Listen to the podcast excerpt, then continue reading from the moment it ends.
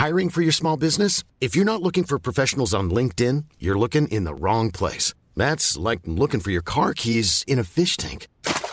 LinkedIn helps you hire professionals you can't find anywhere else, even those who aren't actively searching for a new job but might be open to the perfect role. In a given month, over 70% of LinkedIn users don't even visit other leading job sites. So start looking in the right place. With LinkedIn, you can hire professionals like a professional. Post your free job on linkedin.com/people slash people today.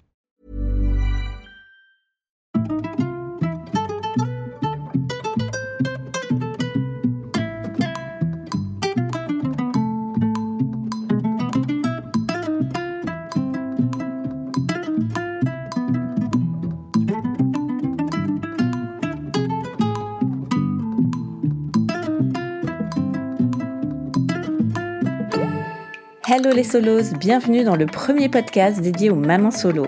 Des épisodes qui vous donneront chaque lundi les clés nécessaires pour booster votre quotidien. Je suis Shane Love, maman solo d'un petit garçon et j'ai décidé de nous rassembler pour que l'on chemine ensemble vers du bien-être, mais aussi pour parler sans langue de bois de ce qui ne va pas. Alors installez-vous confortablement, vous êtes ici chez vous. Il était une fois Soon, petite fille qui préférait jouer au foot que rêver aux contes de fées. Elle grandit dans une famille soudée, pleine d'amour, et c'est la douche froide lorsque ses parents divorcent. Elle a alors 20 ans et découvre qu'un autre schéma familial est possible. Elle se marie la même année, jeune donc, et va vivre une relation toxique pendant 8 ans. La maternité va aider Soon à divorcer quand elle comprend qu'elle ne veut pas montrer cet exemple à sa fille chérie. Au début, elle garde son rythme intense entre ses grosses responsabilités dans la finance et sa nouvelle vie de maman solo, mais la charge mentale est trop grande et sa santé la rattrape. Soon va devoir ralentir totalement pendant un an. Elle arrête sa carrière dans la finance, se met à son compte et veut passer un maximum de temps à voir grandir sa fille. Dans cet épisode, on parle d'être solo en couple, de faire bonne figure et d'apprendre à se connaître. Bonne écoute Hello Soon Salut Shane, très contente d'être avec toi aujourd'hui. Merci d'être là, moi aussi je suis trop contente. Alors toi, tu es la maman d'une petite fille? Ouais, donc je suis la maman de la petite Inaya qui a 6 ans et demi aujourd'hui. Ok. Et maman solo depuis quand? Euh, je suis maman solo depuis, euh, depuis qu'elle a 2 ans officiellement, Ouais. mais en vrai, euh, tu sais bien qu'avant un divorce, on est déjà solo. je, me, je me suis toujours sentie solo en fait, Ouais. même un peu pendant ma grossesse. D'accord, on va reparler de ça après. Mhm. Mais avant, je voulais savoir, toi, quand tu étais plus jeune, comment tu imaginais ta future vie de famille, ta vie amoureuse? Est-ce que tu étais très conte de fées ou pas du tout? Euh, J'étais pas du tout conte de fées. Par contre, euh, je le dis toujours parce qu'on aime bien mettre euh, en avant un passé euh, compliqué, etc. Moi, c'est pas du tout mon cas. Ouais. Euh, j'ai grandi dans une famille où mes parents s'aimaient vraiment. Donc, j'ai vraiment eu l'exemple du couple qui s'aime énormément. Mhm. Euh, j'ai un grand frère, une petite sœur et on est toujours partis en vacances. Mes deux, mes deux parents sont profs. Ouais. Donc, tu vois, tous les congés scolaires, Ah, on partait bien. en vacances tout le temps. Enfin voilà, je, je le dis parce que hum, j'ai reproduit un schéma qui n'est pas du tout euh, celui que j'ai vécu en Ouais. fait. Mes parents ont divorcé par contre, mais j'avais euh, 20 ans, un peu moins que 20 ans, Mhm. tu vois. Euh, et donc euh, j'ai toujours eu le bel exemple. Je pense que c'est ce qui m'a sauvée un peu dans ma vie. Ouais. Parce que je pense qu'un enfant, sa normalité, c'est ce qu'il vit Mhm. sa normalité, on s'entend. Euh, et donc, je savais que c'était possible d'avoir un couple ou même avec des enfants. Il y a de la bienveillance, il y a de l'amour, Ouais. il y a encore la vie de couple en fait. Moi, je voyais que mes parents avaient une vie de couple malgré qu'on était là. Euh, donc voilà, moi j'ai grandi dans un cadre comme ça, mais j'étais pas conte de fées. J'étais un peu garçon manqué, footballeuse. euh, je calculais pas du tout. euh, non, je me projetais pas. J'étais pas dans les Disney, tout ça, Mm. pas du tout. Quand tu as eu 20 ans, ils ont divorcé. Est-ce que ça t'a donné un autre regard sur... Je l'ai mal vécu. Ouais. On, on- souvent, on met en avant les enfants, Mm. alors que quand je vois ma fille, en fait, bah, c'est leur normalité, donc Ouais. ils acceptent assez facilement. Je l'ai très mal vécu malgré mon âge. J'ai une petite sœur qui a 6 ans de moins, hmm. et donc je suis un peu sa maman. Et, euh, et ça a été euh, comme un. Enfin, tu vois, tout s'écroule en me disant, mais si même eux, Ouais. ils divorcent, alors c'est pas possible, ça Mm. peut pas exister, euh, ça peut pas exister la vie de couple, la vraie vie de couple, Ouais. tu vois. Donc oui, je l'ai hyper mal vécu. Après, j'ai des parents qui communiquent énormément. Mhm. Et donc, Ils sont restés en bon terme euh, Pas tout de suite. Tu sais, quand il y a un divorce, il y, a une raison à chaque fois. Mm. Et hum, là, en l'occurrence, c'est mon papa qui est parti. Et donc, c'était compliqué de voir sa maman qui est pas très bien. Mm. Tu as tous tes codes qui sont bousculés. surtout quand le divorce arrive très tard. Tu as intégré bah des codes de la famille. Mm. Et donc, tu es déçu. Et donc, j'ai eu un sentiment de déception euh, vis-à-vis de mon père. Et euh, ce qui a arrangé les choses, entre guillemets, c'est que euh, j'oublierai jamais. Ma maman nous a pris tous les trois, malgré qu'elle souffrait. Elle nous a dit Votre papa, c'est un très bon papa. Mm. il a même été un très bon mari. Et c'est entre lui et moi. Et ça vous regarde pas. Mm. Et ça ne change rien du tout à, à, la relation que vous devez avoir avec lui. Et ça, ça t'a fait du bien ça m'a fait du bien, mais des trois, je suis celle qui a eu mis le plus de temps à l'accepter quand même. Parce que j'étais très, très, très, très proche de mon père. Hmm. C'est de nouveau le cas aujourd'hui, je te rassure. oui, parce que voilà, après, tu grandis et tu comprends que la vie, ben, on prend des directions parfois un peu différentes, on vit des choses différentes, des émotions différentes, hmm. et, et c'est OK. Et donc, toi, quand tu te mets en couple, comment tu t'envisages l'avenir? Puisque là, tu as les deux schémas mhm. finalement. Est-ce que tu te dis euh, c'est pour toute la vie ou à voir Je me suis toujours dit que c'était pour toute la vie et je pense que quand j'entreprends n'importe quoi dans ma vie, c'est cette euh, notion de d'intention. L'intention, c'est très important pour moi quand on fait quelque chose.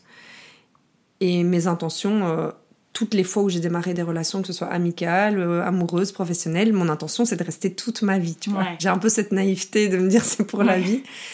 Et oui, je crois que je voulais reproduire le schéma euh, familial euh, que j'avais vécu. Donc je me suis mariée hyper jeune, j'avais 19-20 ans justement. Ah ouais Je me suis mariée très jeune. Ah oui, à peu près en même temps que le divorce Exactement. de tes parents. Ouais, ouais, c'est ça. ben, en fait, euh, c'est une des raisons pour lesquelles ils se sont reparlés même. Donc c'est arrivé juste après. Ah qu'il fallait être présent, mariés bah ensemble. Mais Énorme. donc oui, c'était mon but, c'était que ce soit pour la vie. Après, je pense que émotionnellement, en termes de maturité, j'avais pas la maturité émotionnelle que pour, euh, de un, savoir ce que je voulais, ce qui mm. me correspondait, parce que tu te connais pas encore. Donc, comment savoir ce qui te correspond? Mm. Mais je regrette rien aujourd'hui. Parce que mm, on se projette toujours en se disant Ah, si je m'étais pas mariée, j'aurais fait ça et ça en mieux, mais ça aurait pu être moins bien. En étant mariée, euh, déjà j'ai ma fille. C'est une des plus belles choses qui m'est arrivée euh, dans la vie. Et hum, je me suis concentrée sur euh, ma carrière, du coup, parce que je sais pas, j'étais pas une sorteuse, etc. Et en me concentrant sur ma carrière, ça m'a permis d'avoir la vie que j'ai aujourd'hui. Et aujourd'hui, j'ai un peu ce cheminement dans ma tête de me dire tout ce qui est arrivé, arrivé au bon moment. Hmm. Mais c'est clair que je me projetais pour la vie initialement.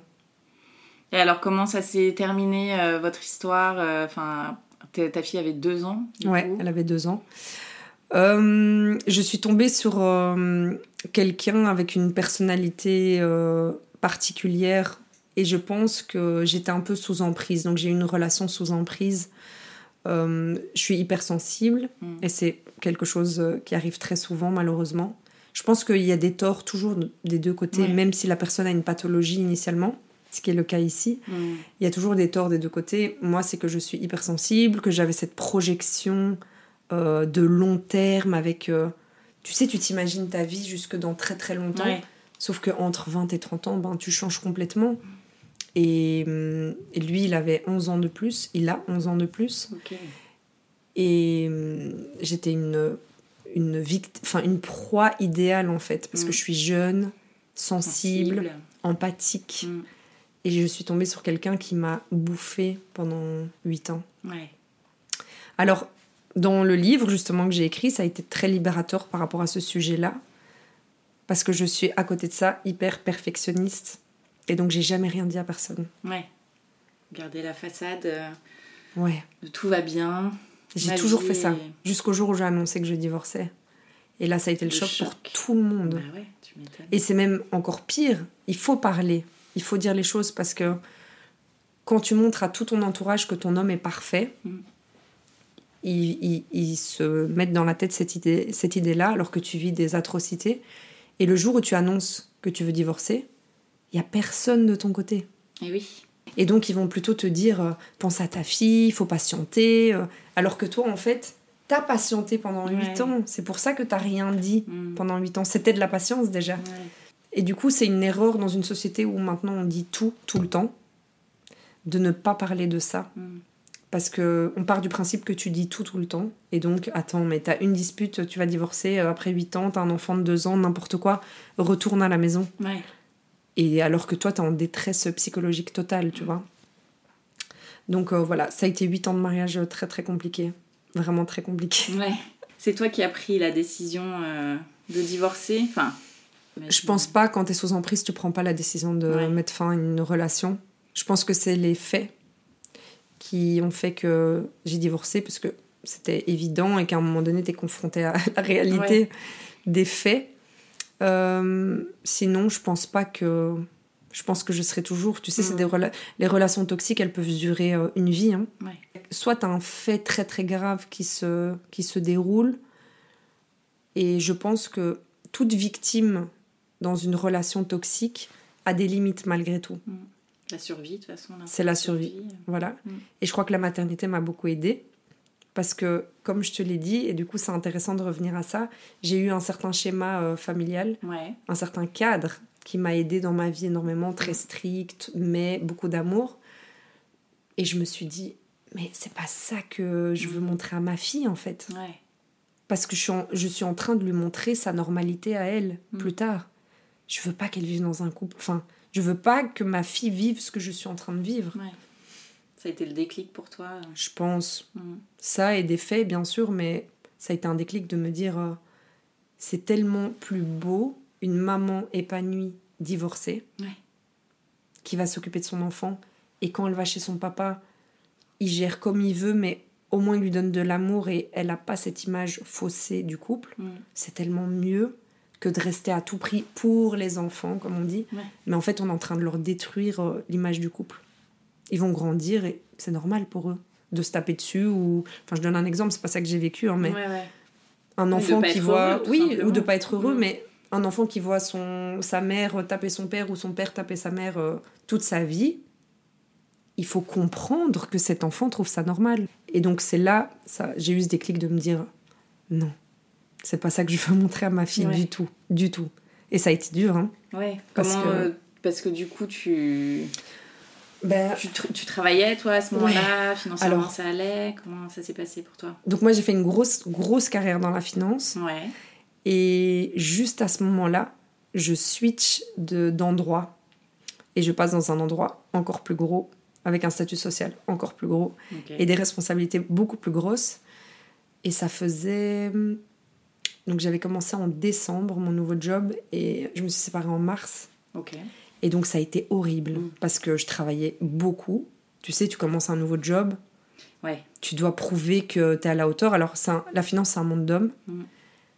Et tu dois justement retirer cette, euh, cette image qu'une femme n'est pas capable d'assumer parce qu'elle a des enfants. Ouais.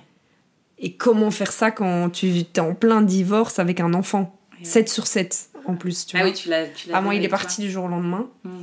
Et puis il est revenu, il la prend une après-midi par semaine. Mais j'ai dû l'assumer euh, financièrement aussi, puisqu'il n'y a pas de jugement à ce moment-là. Hmm.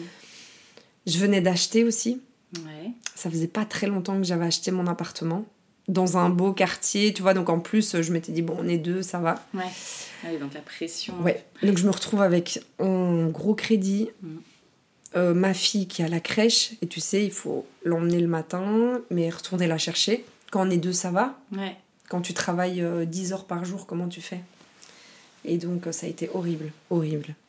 Le, les débuts, j'avais une charge mentale tellement grosse, mais en fait, que je suis tombée malade. Ah ouais? Je suis tombée gravement malade quelques, quelques mois après, donc en septembre. j'avais été malade plus jeune, déjà deux fois. Et là, bah, je fais une récidive ça a été. Euh, c'était un, c'était incontournable, tu vois, de tomber malade après ça. Hmm. Parce que tu te retrouves et tu essayes de faire bonne figure au travail, tu essayes de faire bonne figure devant la famille, tu essayes de faire bonne figure devant ton enfant. Tu as la culpabilité, parce qu'il faut pas oublier que c'était une relation toxique. Donc lui continue derrière. Euh, hmm. Donc tu as la culpabilité de t'être trompé, tu as euh, la sensation d'échec. Enfin, c'est que des émotions qui sont pas très bonnes à vivre. qui se mélangent. Et puis il y a ma fille qui réclame son père aussi, donc culpabilité plus, plus, plus, parce que je me dis c'est ma faute. Et, euh, et ben, à un moment donné, il y a ton corps qui, qui lâche. Qui lâche, ouais. ouais. Et donc euh, là, j'ai combattu la maladie pendant un an. Ouais. Et j'ai fini par avoir une greffe de moelle un an après. Ah ouais, d'accord. Ouais. Ah ouais, donc gros, gros. Ouais, ouais, euh, j'étais, j'étais malade. Bien malade. Et là. Comment là- t'as géré euh, quand t'étais. euh, Ah, c'était. Alors. T'étais entourée? T'avais ta famille oui, je suis très bien entourée euh, pour ça. J'ai ma famille qui est fort présente. Alors, pendant la maladie, tu te rends pas vraiment compte. Tu sais, quand t'es malade, t'es malade. Ouais. Je vais pas dire c'est comme un rhume, mais c'était moi, c'était une maladie dans le sang, donc j'ai une anémie aplasique. Je m'en rendais pas vraiment compte. J'ai continué le sport, j'ai continué à me reconstruire surtout. Ça a été plutôt un déclic pour me dire ok, j'ai entamé la procédure de divorce à ce moment-là, D'accord, ok. en me disant ma fille, elle a que moi. Mm. Si je suis plus là, qu'est-ce qu'elle va faire? Et donc ça a été le déclic de me dire ok, je me reprends en main. Ouais. J'avais perdu tellement de poids, j'étais à 49 kilos, j'étais toute maigre. Ah, C'était vraiment une période horrible. Ah, tu m'étonnes. Et donc euh, pendant un an, je me reconstruis, mais la maladie gagne toujours euh, du terrain. Je continue à travailler, je continue. euh, Un jour, je me suis écroulée au bureau, Ah bah oui. je me suis retrouvée euh, à l'hôpital. Enfin, j'ai continué le sport, j'ai tout continué. J'ai démarré Instagram à ce moment-là. Ok. J'avais besoin, je pense, de cette connexion, euh, tu vois, avec les gens. Mm. Un des chapitres dans mon livre, justement, c'est ce moment, euh, euh, ce chapitre sur la maladie. Donc, ce moment où tu vas déposer ton enfant pour aller à l'hôpital. Pour ton opération, pour ta Ouais. greffe? Donc, je la dépose chez ma maman. Mm. Et hum, elle a deux ans. Donc, à ce moment-là, elle a trois ans. Et hum, je peux pas l'inquiéter. Je peux pas lui dire, maman va à l'hôpital, elle va peut-être pas revenir. Ouais. Parce que c'était une opération très lourde. Ouais. Et je voulais pas qu'elle soit là le matin où je pars à l'hôpital parce que même moi j'étais dans tous mes états. Et donc euh, j'explique euh, cette scène dans le livre qui est vraie du coup, où je la dépose chez ma maman et, et j'aurais voulu passer cette dernière nuit avec elle. Mais pour son bien, c'est là que tu vois la maternité jusqu'où ça va. Pour son bien, je voulais qu'on finisse une soirée avec le sourire en disant Ah, trop bien, tu vas dormir chez mamie, euh, euh, maman, elle va devoir partir quelque temps, euh, etc. Et je ferme la porte et je m'écroule dans le couloir. m'étonnes. Je m'écroule et en larmes et en me disant Ah, Mais tu vois, tu te projettes, qu'est-ce qu'elle va devenir si je reviens pas? Ouais. Qu'est-ce qu'elle va penser? Est-ce qu'elle va se souvenir de moi? Elle Ah a trois ans et elle est demi. petite. Et hum, T'as prévu des choses Ouais. administrativement parlant? J'ai tout prévu. Et ça, Ouais. j'en ai jamais parlé à personne. Eh ben allez. Ouais. Alors j'ai été voir le notaire. Ouais. Donc l'appartement, il est- je l'ai acheté toute seule. Et j'ai été voir le notaire. Et alors ça a été compliqué parce que j'ai dû parler aussi avec ma famille Mm. pour savoir qui va s'occuper du Ah oui, si je T'as meurs. désigné euh, deux personnes? Alors moi, non, moi je suis toujours extrême. Donc c'était d'abord... Une liste de 150 personnes. Je- non, alors il y avait d'abord ma maman, puis mon papa, puis ma soeur, puis mon frère, puis sa marraine. Bah, et très du coup, euh, du coup, ils ont chacun un exemplaire chez eux à la maison, signé, euh, tu vois, au cas où. C'est hyper important. Euh, alors j'ai prévu plein de choses chez le notaire pour elle, par rapport à la gestion de l'appartement, pour ses études plus tard. Mm. Et alors j'ai fait un truc, donc c'est ça que je dis, même ma famille ne le sait pas, c'est que pendant cette année où j'ai été malade, j'ai tourné des capsules euh, vidéo. Et c'est horrible, tu vois, d'en Ouais. parler là maintenant comme ça, mais... Je pense que t'es pas toute seule à faire Ouais. ça. Mm. Et c'était c'était dur, hein. Ouais. Tu vois, je, je pensais à des moments importants, par exemple. Son permis, son mariage, euh, l'université, ce genre de choses. Mm. Et je les ai encore, les capsules. J'ai jamais osé les réouvrir, Ouais. mais j'ai jamais osé les supprimer. Mm. Et donc voilà, je j'ai enregistré comme ça toutes des petites capsules euh, en me disant, il faut pas qu'elle m'oublie, quoi. Ouais. On a vécu tellement de choses, c'est tellement frustrant de me dire que elle, elle va peut-être pas s'en rappeler alors que, alors que pour moi, c'est toute ma vie, tu Ouais, vois. oui, oui.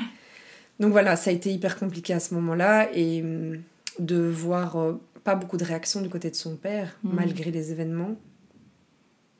Ben ça te conforte dans l'idée de te dire Oh, il sera pas là quoi. Ouais. Il va pas assurer si je suis plus là. Ouais, c'est ça. Et ça a été ça a été ma force. Ça a vraiment été ma force. Je suis vite sortie de l'hôpital grâce à elle. Je suis restée longtemps quand même. J'ai failli baisser les bras à un moment donné, c'était vraiment vraiment vraiment dur. je raconte ça dans le livre aussi, à un moment donné, un soir où je me dis, ok, j'arrête, j'abandonne, parce que là, j'en pouvais plus, j'étais gonflée de partout, c'était horrible. J'avais pas vu Inaya justement depuis deux semaines. Ouais. Parce que je voulais pas qu'elle me voie comme ça. Mm. Et, Donc elle allait chez ta mère Alors justement, il y avait cette fameuse garde alternée qui prenait effet à partir des grandes vacances. Et donc elle était deux semaines euh, chez... Donc elle a été la première nuit chez ma maman et puis deux semaines euh, chez son père. D'accord, ok. Et, euh, et, voilà, donc ça a été un combat. Et alors, c'est un, moment très émouvant que j'oublierai jamais. C'est que j'étais en chaise roulante, donc après, et je rentre à la maison après deux ou trois semaines. Et elle revient de chez son papa. Hmm. Et moi, je voulais pas être en chaise roulante quand elle rentre. Et donc, ça a été mon combat Hmm. J'ai en fait très très vite remarché. C'était le jour où Inaya rentre, je dois pas euh, être, en chaise roulante. Et euh, la réaction d'Inaya, je vais essayer de le raconter sans pleurer. c'est que elle est rentrée. Donc d'abord, ma maman m'a expliqué que sur tout le trajet entre la voiture euh, de son papa et l'appart, elle était hyper inquiète hmm. de comment elle allait me retrouver. Donc elle savait que j'avais une opération. Et donc elle demandait est-ce que maman elle marche? Est-ce qu'elle a une chaise roulante? Est-ce que son visage a changé? Est-ce que, enfin, c'était des questions très de son âge en fait. Et quand elle est rentrée, on s'est regardé et on a toutes les deux pleuré. Hmm. Et alors elle m'a, jamais j'oublierai sa phrase, c'était maman tu marches. et là ça a été, euh, bon j'ai pleuré après évidemment, mais on pleurait toutes les deux et je me suis dit c'est bon, elle est là. Hmm. Et euh, la suite d'ailleurs, elle n'a pas voulu repartir avec ma maman. Ah bah et donc elle est restée avec moi dans ah ma revalidation. Trop dur de, de requitter euh, sa maman. Et après, elle a pris une place qu'elle n'aurait pas dû avoir, donc ça a été très dur de la remettre à sa place après. Mais euh, elle s'est beaucoup occupée de moi, quoi. Mm. Parce qu'elle était là, euh, elle se réveillait la nuit pour venir voir si j'allais bien. Enfin, tu vois, c'est le rôle d'une maman normalement. elle vérifiait que mon téléphone soit bien chargé avant de partir. Elle le mettait à charger, le matin, elle m'apportait mon téléphone. Elle a fait beaucoup de choses, tu vois. Encore aujourd'hui, Naya, elle a 6 ans et demi. Et elle m'ouvre la porte dans la voiture. Ah ouais? Ouais. Ah, et je dois à chaque fois lui dire Inaya, je sais ouvrir la porte de la voiture toute seule. Monte-toi dans la voiture, tu vois. elle a gardé comme ça des petits. Euh, elle est vite inquiète, quoi. Quand il y a quelque chose avec maman. Euh, si je, je crie aïe dans la maison, elle quitte tout. Qu'est-ce qui se passe? Ça va? Tu t'es fait quoi? Mais comment? Mais où? Montre. Donc ça a été, on a été très fusionnels à ce mm. moment-là. Et je voyais qu'elle avait un rôle qu'elle ne devait pas avoir. Et donc ça m'a aidé à, à vite euh, prendre quatre séances de kiné par semaine, euh, dégonfler, remarcher, refaire du sport, lui montrer que maman va super bien pour la rassurer et puis qu'elle reprenne sa place de petite fille quoi. Mm. Et vous avez fait une thérapie, enfin vous êtes allé voir une psy, euh, pédopsie? Ouais, alors ça déjà bien avant. Hein. Ouais. Moi, le jour où le papa est parti, ouais. et que j'ai découvert euh, beaucoup de faits qui font que qu'on est séparés aujourd'hui, mhm. je suis très euh, réaliste par rapport à ça. J'ai pris moi, un psy, et j'ai pris une psy pour Inaya. Directement. Mhm. Directement. Je voulais pas prendre de risque de bouleverser son, son, évolution, son apprentissage. Mhm. Et elle a été euh, une fois par semaine, ce qui est beaucoup hein, pour les enfants. Elle a été une fois par semaine pendant tout le début. Euh, moi, j'y vais encore, hein. Toutes les semaines, quasi. Parce que c'est un travail de toute une vie, hein, finalement. Ça, mm. Et puis, on a vécu tellement de choses. Alors, Inaya, il va plus parce qu'elle va super bien, que c'est un enfant. Un enfant, il évolue très vite, il mm. comprend très vite.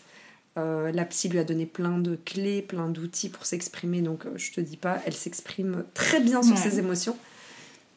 Et de temps en temps, je juge dans son comportement que, ah, je sens qu'il y a un truc qui va pas. On, remet une petite séance. Et qu'elle garde un bon contact avec sa psy. Et comme ça, si un jour il y a un problème, il euh, faut pas tout recommencer à zéro, tu mm. vois. Trop bien. Et donc, tu as quitté ton job aussi suite à ça? Alors, ça, c'est plus compliqué. non, j'ai pas quitté mon job suite à ça. Euh, j'ai quitté mon job euh, beaucoup plus tard. Hmm. Je peux pas en parler, malheureusement. Euh, mais, mais oui. T'as arrêté la finance J'ai arrêté la finance, en tout cas. Il y, a, il y a un an et demi maintenant. Il y a un an et demi, j'ai arrêté la finance. Et, et du coup, j'ai switché complètement sur ma casquette euh, réseaux sociaux, Instagram. Ouais. Sport aussi Sport, ouais. En fait, Instagram, je ne l'ai pas du tout commencé euh, dans le but d'être euh, influenceuse, comme on dit. Je l'ai, bah, du coup, tu comprends mieux pourquoi je l'ai commencé. J'avais besoin, je pense, de, relations mmh. avec des gens. Parce que j'ai été isolée du monde pendant 8 ans. Mmh. Et donc, je crois qu'il y a eu un besoin de, de relations et de partage et ça a, été, ça a toujours été le leitmotiv de mon Instagram, c'est partager de la motivation aux gens. Et du coup, ça a explosé parce que Covid, sport, tout le monde sait que tout le monde a commencé le sport pendant le Covid. Et moi, je partageais mes séances à domicile. Donc, tu penses bien, tout le monde s'est abonné à ma page pour pouvoir faire des séances à la maison. Et voilà, mon Instagram a démarré comme ça. Et j'ai toujours fait ça en plus. Tu vois, mon but n'était pas du tout d'être reconnue sur les réseaux. Hmm. J'avais ma carrière hyper brillante dans la finance. Donc, je crois que c'est justement quand on fait les choses de manière détachée qu'on est plus authentique. Mm. Parce que du coup, je disais non à toutes les collabs. Euh, je disais non pour euh, vendre un peu du fake, tu vois, sur les réseaux. J'ai toujours été moi-même. Et j'ai développé un peu cette communauté de mamans qui se retrouvaient en moi ou, ou qui avaient envie de trouver la motivation de se dire c'est possible de faire du sport quand on est maman. Et toi, tu faisais déjà du sport avant Ouais, ouais, j'ai toujours fait du sport. Rééducation et tout Oui, oui, oui. J'étais footballeuse il y a très longtemps. Et puis j'ai été runneuse pendant tout un temps. Et puis j'ai commencé le crossfit. Et puis euh, voilà, j'ai partagé ça. J'ai eu un peu de chance aussi parce que juste avant le Covid, j'ai commencé le crossfit, qui est un milieu qui venait de commencer à se faire connaître en Belgique. Et du coup, pas beaucoup de filles du tout. Et j'ai eu des, un bon réseau très vite. Et du coup, je me suis fait vraiment connaître dans le monde du crossfit. Mes premiers followers, c'est le crossfit. D'accord, ok. Et c'est comme ça que je me suis fait connaître. Et puis. Euh, j'ai créé une communauté, euh, je dis toujours très authentique, mm. parce que je pense que je suis très authentique. Et du coup, c'est ce que t'attires. Ouais. Et ça a été ma bouée de sauvetage. Quand arrêté de travailler euh, par la force des choses, je me suis dit heureusement que j'avais heureusement que j'avais ma communauté, quoi. Ouais. Sinon, j'aurais coulé là. Et t'avais un matelas financier, du coup Ouais, je gagnais bien ma vie. Ouais. je, le dis, hein. je le dis, j'y suis parvenue toute seule, hein, mais je gagnais très très bien ma vie. Euh, quoi mais, euh mais là où j'apporte une nuance, parce que ça veut rien dire, j'avais un rythme de vie adapté à mes conditions financières en étant en couple. Mm.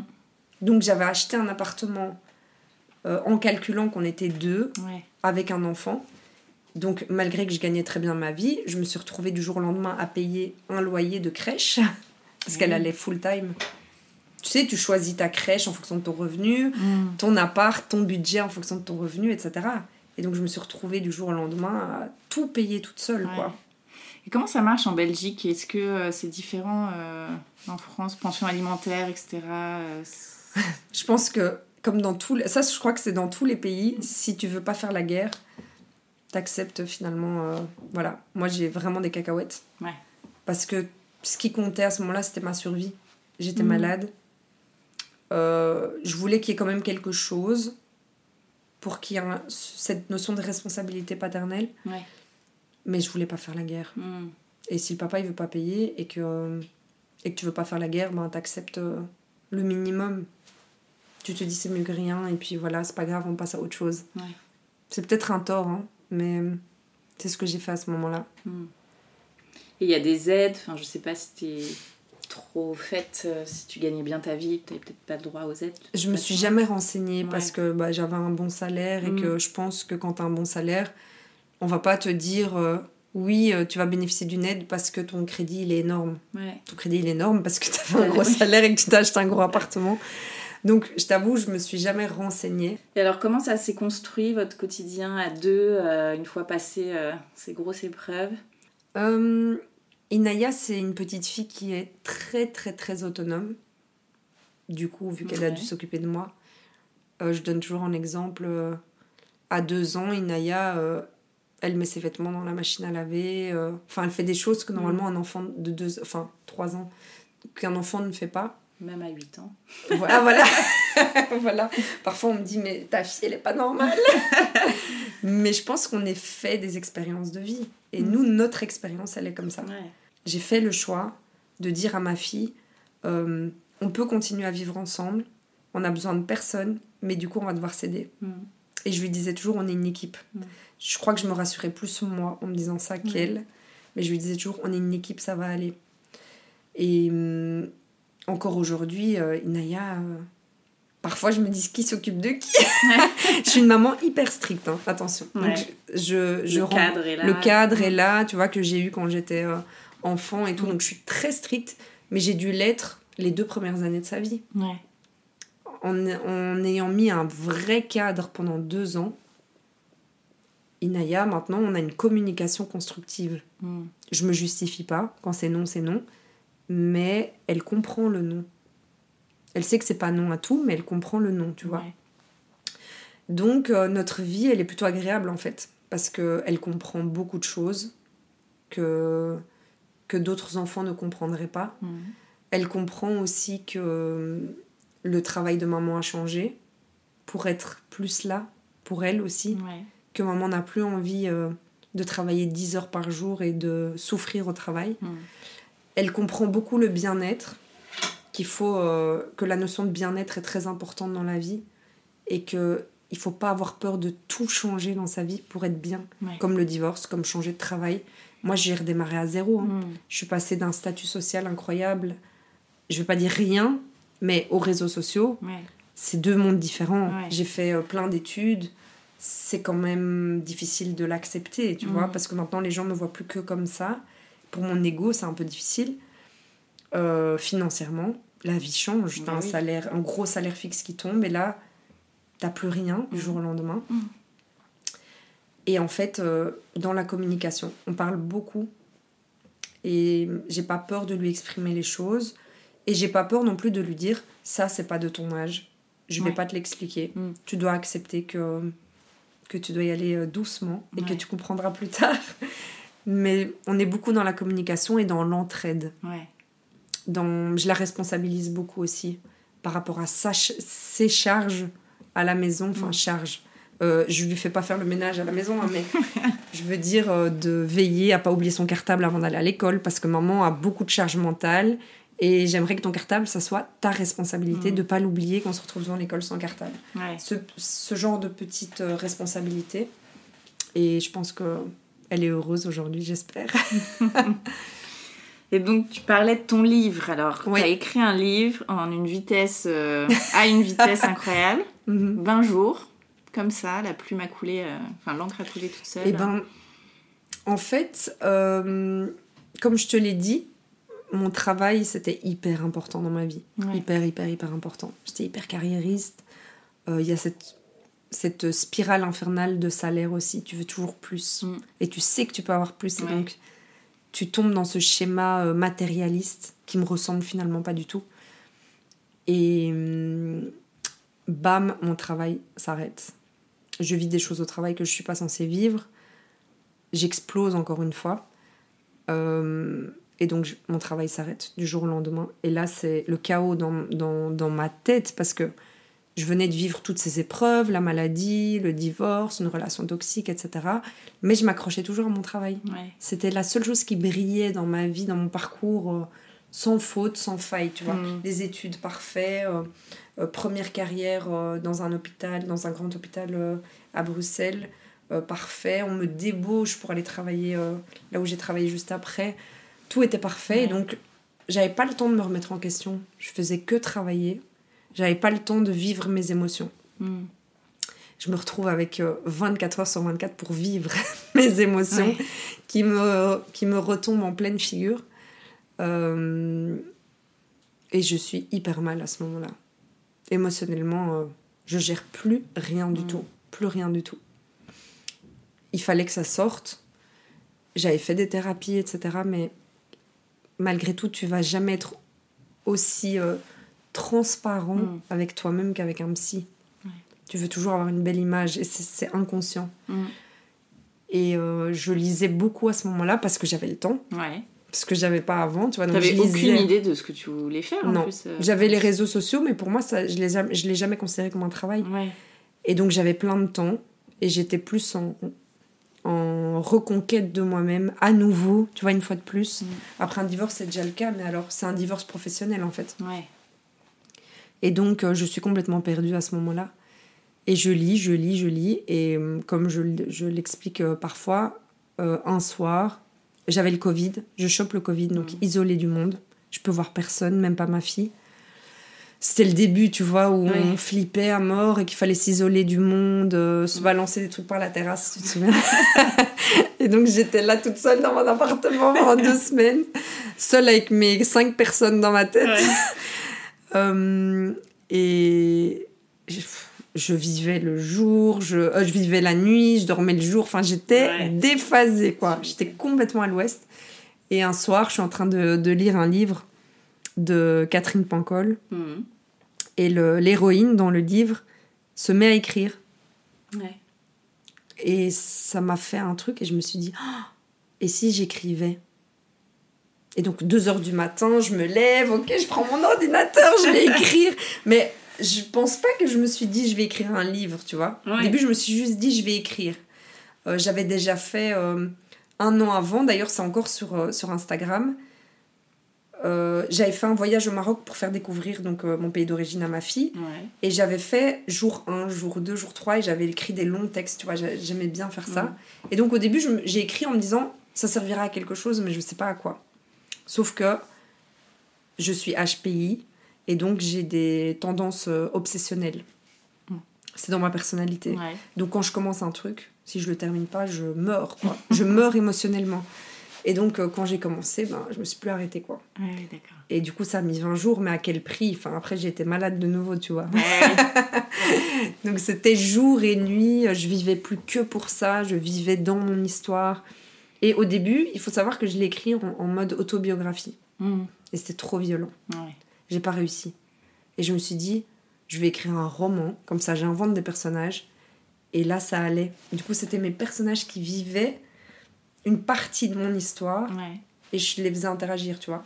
Et c'était en même temps une introspection, parce que je devais savoir vers où j'allais aller et comment j'allais me sentir plus tard. Enfin, je savais plus qui j'étais, en fait. Et donc, dans le livre, il y a un dialogue comme ça entre elle et la psy. Mais en fait, c'est moi et moi-même. Hmm. Et je, je, c'était des vraies questions que je me posais et auxquelles je répondais, tu vois. Et j'ai accouché ce livre, du coup, en 20 jours. Et après, ma vie, elle a changé, quoi. Qui s'appelle? Complètement. Je t'aime d'amour jusqu'aux étoiles. On trouve un peu partout, à la FNAC. Euh, sur commande, attention, je précise. Et ça parle de quoi alors? C'est toi, ton histoire, euh, donc romancée, comme tu disais, euh, donc de tout ça, du divorce, euh, du fait de quitter son travail, la maladie, ça reprend vraiment ces trois grosses thématiques. Je pense que ça reprend plus de thématiques encore parce que c'est un livre très réaliste finalement. C'est l'histoire d'une maman avec sa petite fille. c'est romancé, c'est autobiographique mais romancé, donc c'est une particularité, un roman autobiographique. Il y a vraiment des personnages inventés, il y a des personnages qui sont un mix de plusieurs personnages dans ma, dans ma vraie vie. Mhm. Euh, c'était une manière de garder euh, mon histoire personnelle pour moi, tout en partageant un vécu qui, qui pourrait servir, je pense, euh, pour d'autres personnes. Et le livre se construit en deux dimensions. Donc il y a hum, Carla, l'héroïne, qui a sa petite fille qui s'appelle Mila, et qui, un chapitre sur deux, va lui raconter son passé. D'accord. Euh, des événements, euh, l'accouchement, euh, la grossesse, le mariage, la rencontre avec son papa, son enfance, enfin sa maladie la première fois, la deuxième fois, la troisième fois, le jour où elle a dû la laisser pour, pour aller se faire opérer, parce que du coup, Mila, un jour, elle va lire ce livre, enfin, elle va lire cette histoire, vu que c'est pour elle qu'elle écrit, mais Mila, elle sait pas tout ce que sa maman a vécu. Et un chapitre sur deux, c'est leur quotidien. Et en fait, on comprend en parallèle pourquoi est-ce qu'elle a certains tocs, pourquoi est-ce qu'elle a certaines angoisses.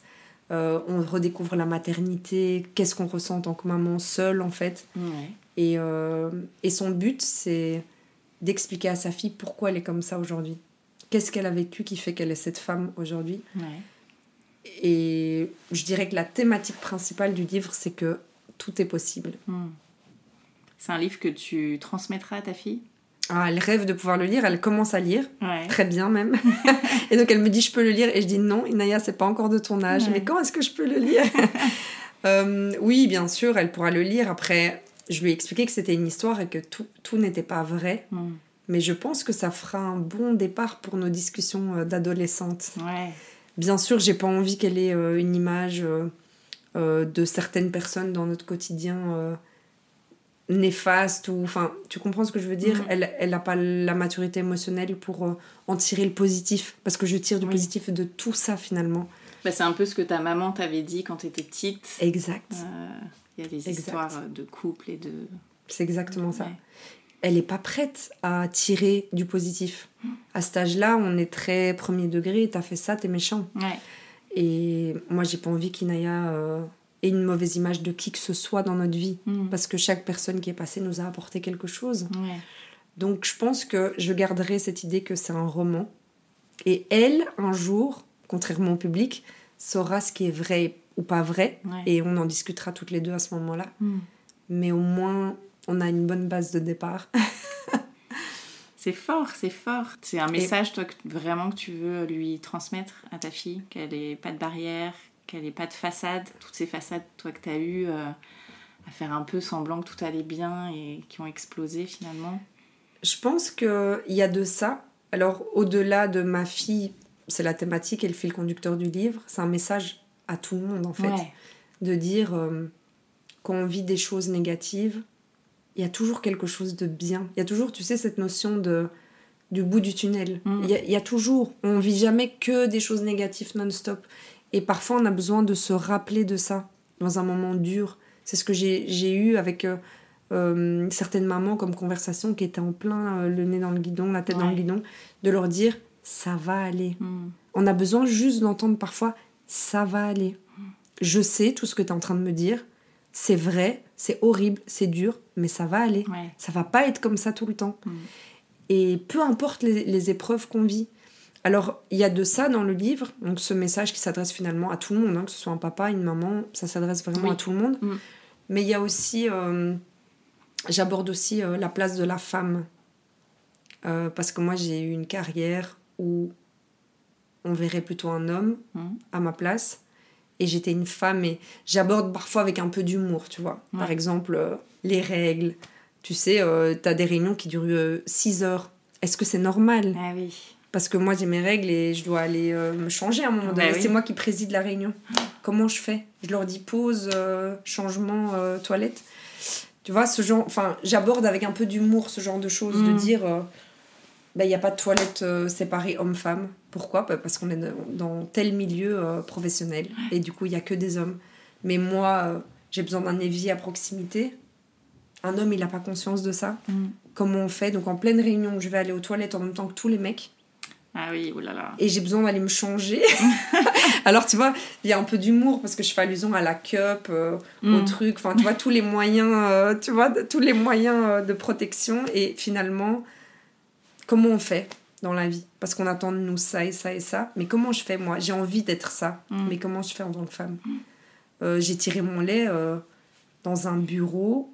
Il y a des médecins qui rentraient me faire signer des notes de frais. Ah oui. Et j'étais avec mon pull et c'était là, Ah, c'est quoi ce bruit? Parce que si je faisais une pause, j'avais pas le temps d'aller chercher ma fille. Enfin, avec beaucoup d'humour et de légèreté dans le livre, je, je survole ces notions aussi. Mm.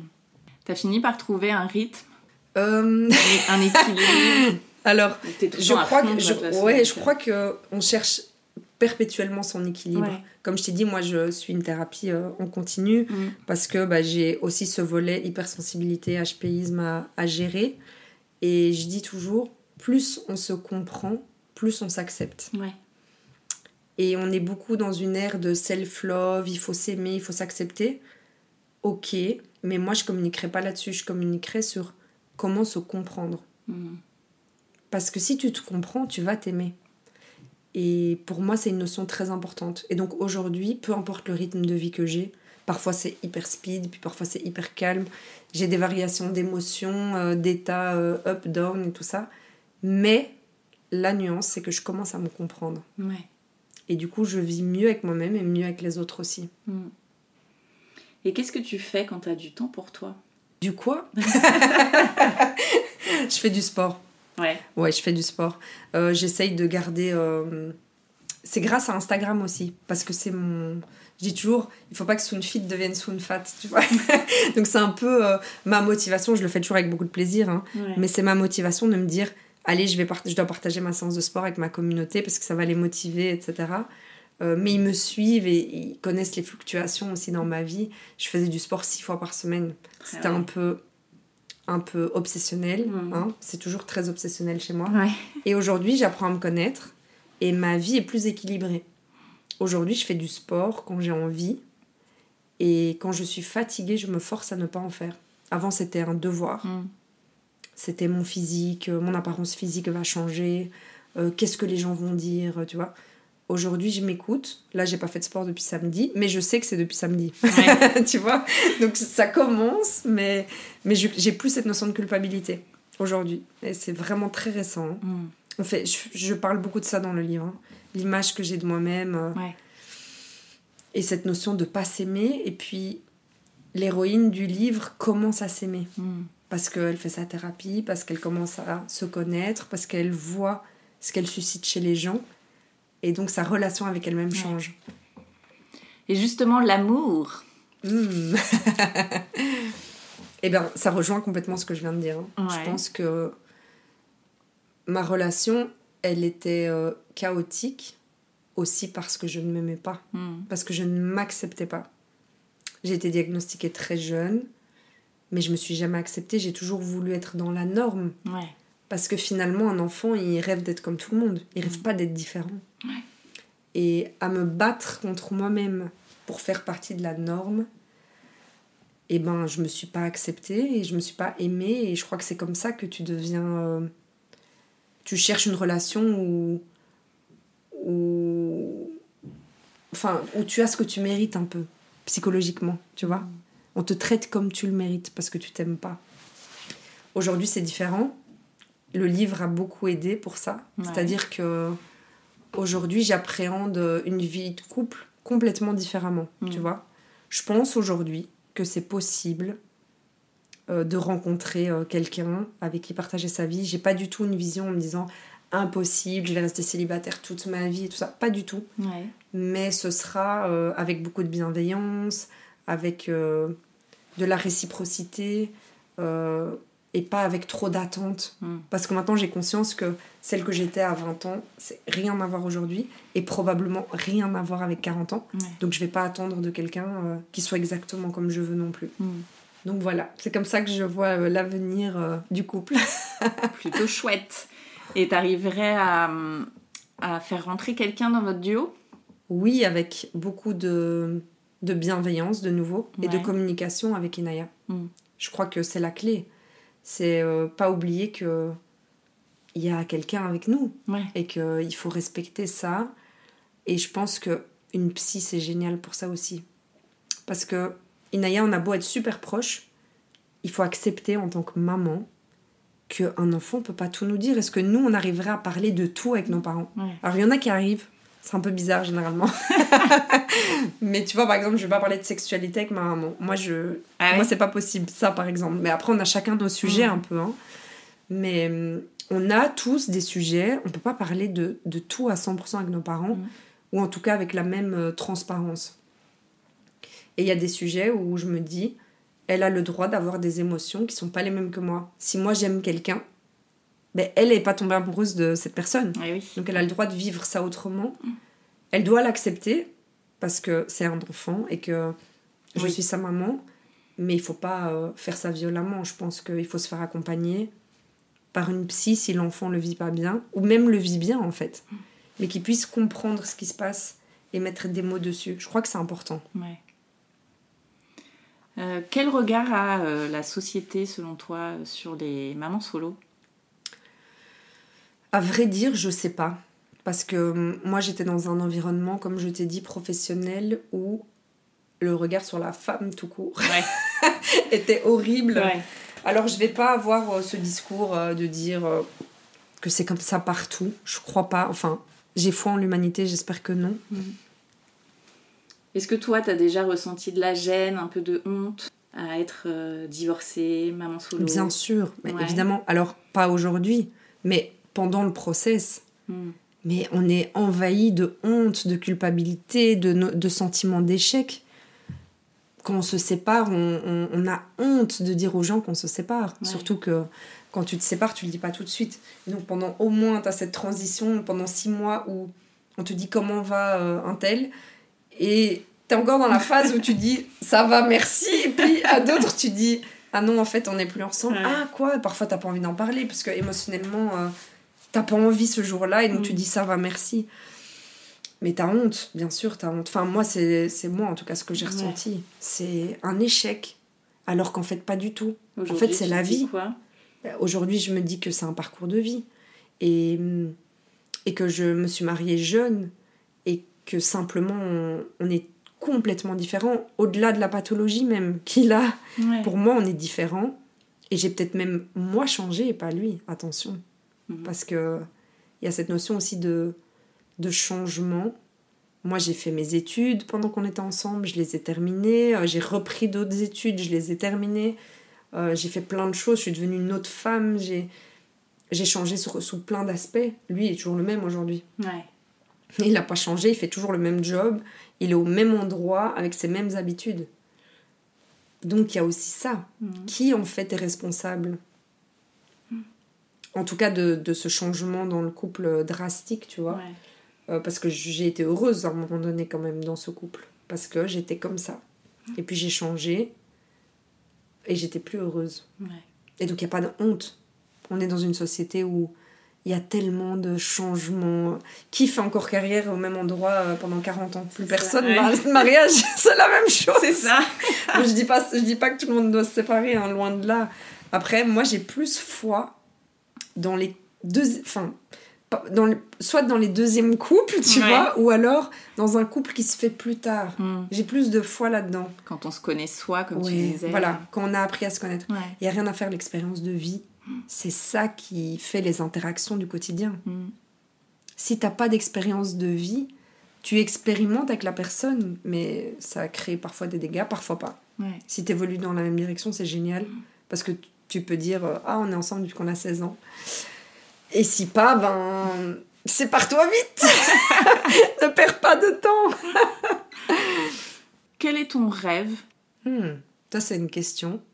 J'ai pas vraiment. Euh, je me pose pas vraiment de ce genre de questions. Quel est mon rêve? Hmm. Moi, j'ai plutôt euh, un esprit cartésien. Ouais. Et j'ai plutôt des objectifs. Tu vois? Alors, quel est ton objectif? Mon objectif, je pense que c'est de vivre tous les jours uniquement de ce que j'aime, en faisant ce que j'aime. Euh, la réalité, c'est que actuellement, je peux pas vivre que euh, de la vente de mon livre, par exemple, mm. ou que euh, de certains créneaux de mes réseaux sociaux. Ça s'inscrit dans, dans, un cadre beaucoup plus large où je dois faire des trucs à côté, j'ai une boîte de prod à côté, enfin, je fais plein, plein de choses en fait mm. pour pouvoir continuer à faire ce que j'aime.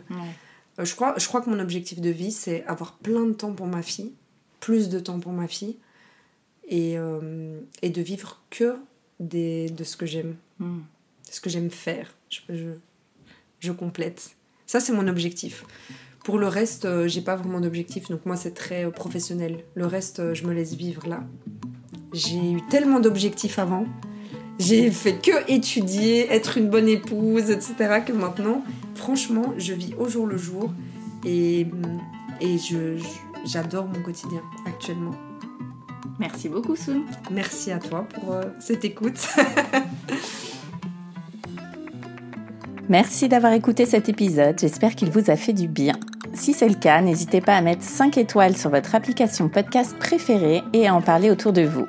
Ce petit geste m'aidera beaucoup à faire connaître Hello Solos. Je vous souhaite à toutes une très belle semaine et vous donne rendez-vous lundi prochain pour un nouvel épisode. En attendant, direction Instagram sur le compte hello.solos pour retrouver la communauté décomplexée des mamans overbookées.